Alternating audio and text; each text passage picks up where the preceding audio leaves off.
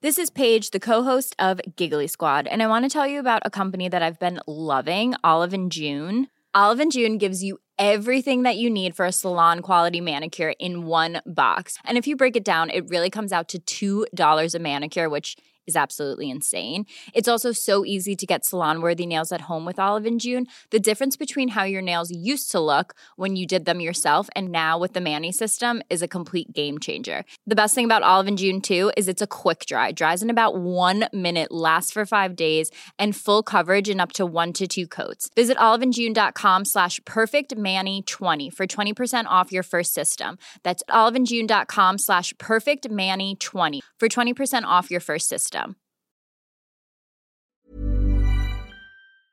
This is Vaccine 411, the latest coronavirus vaccine information for September 14th, 2021.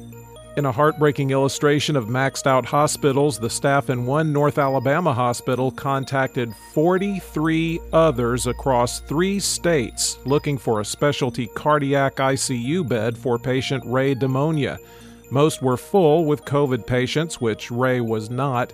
He wound up in Meridian, Mississippi, about 170 miles away, where he died of a cardiac event shortly after arriving.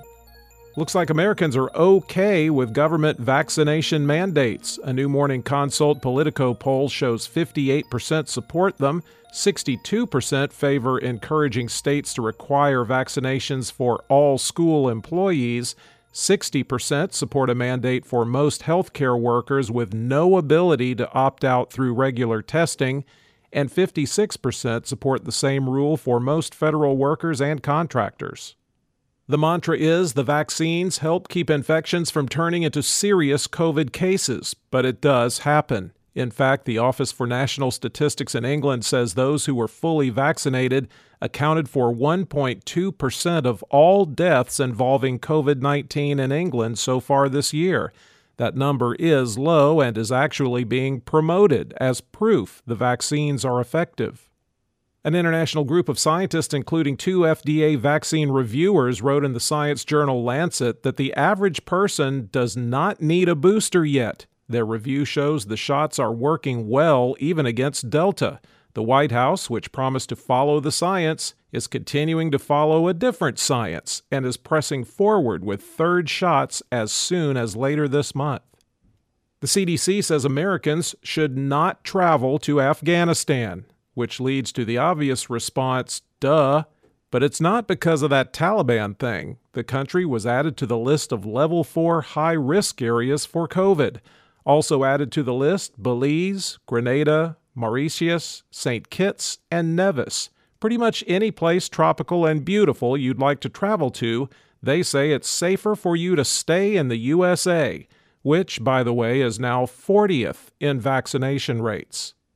In the United States, cases were up 8%, deaths are up 36%, and hospitalizations are down 2% over 14 days. The seven day average of new cases has been trending up since September 12th.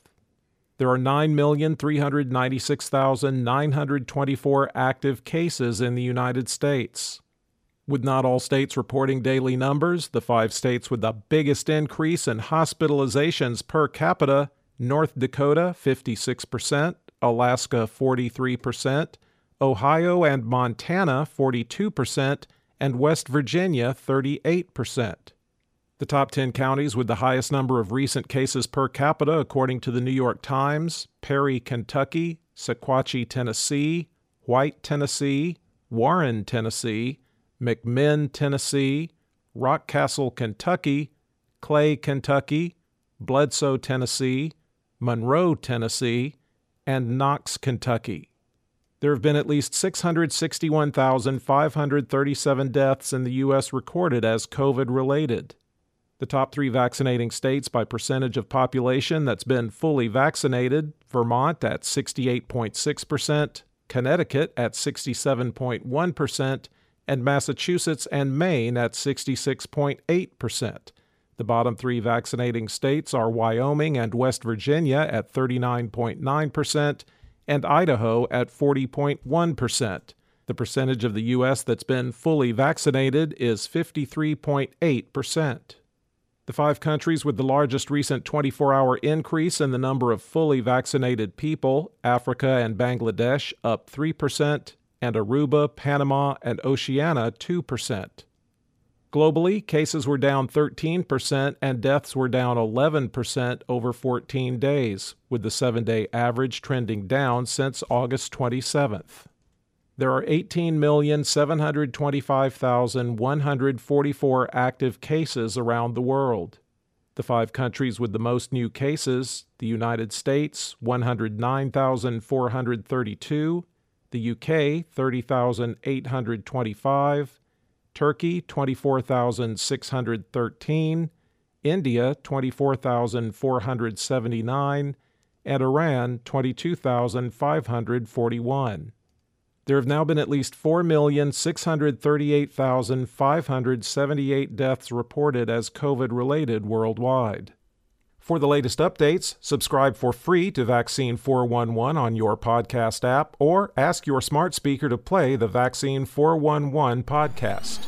Sound that brands.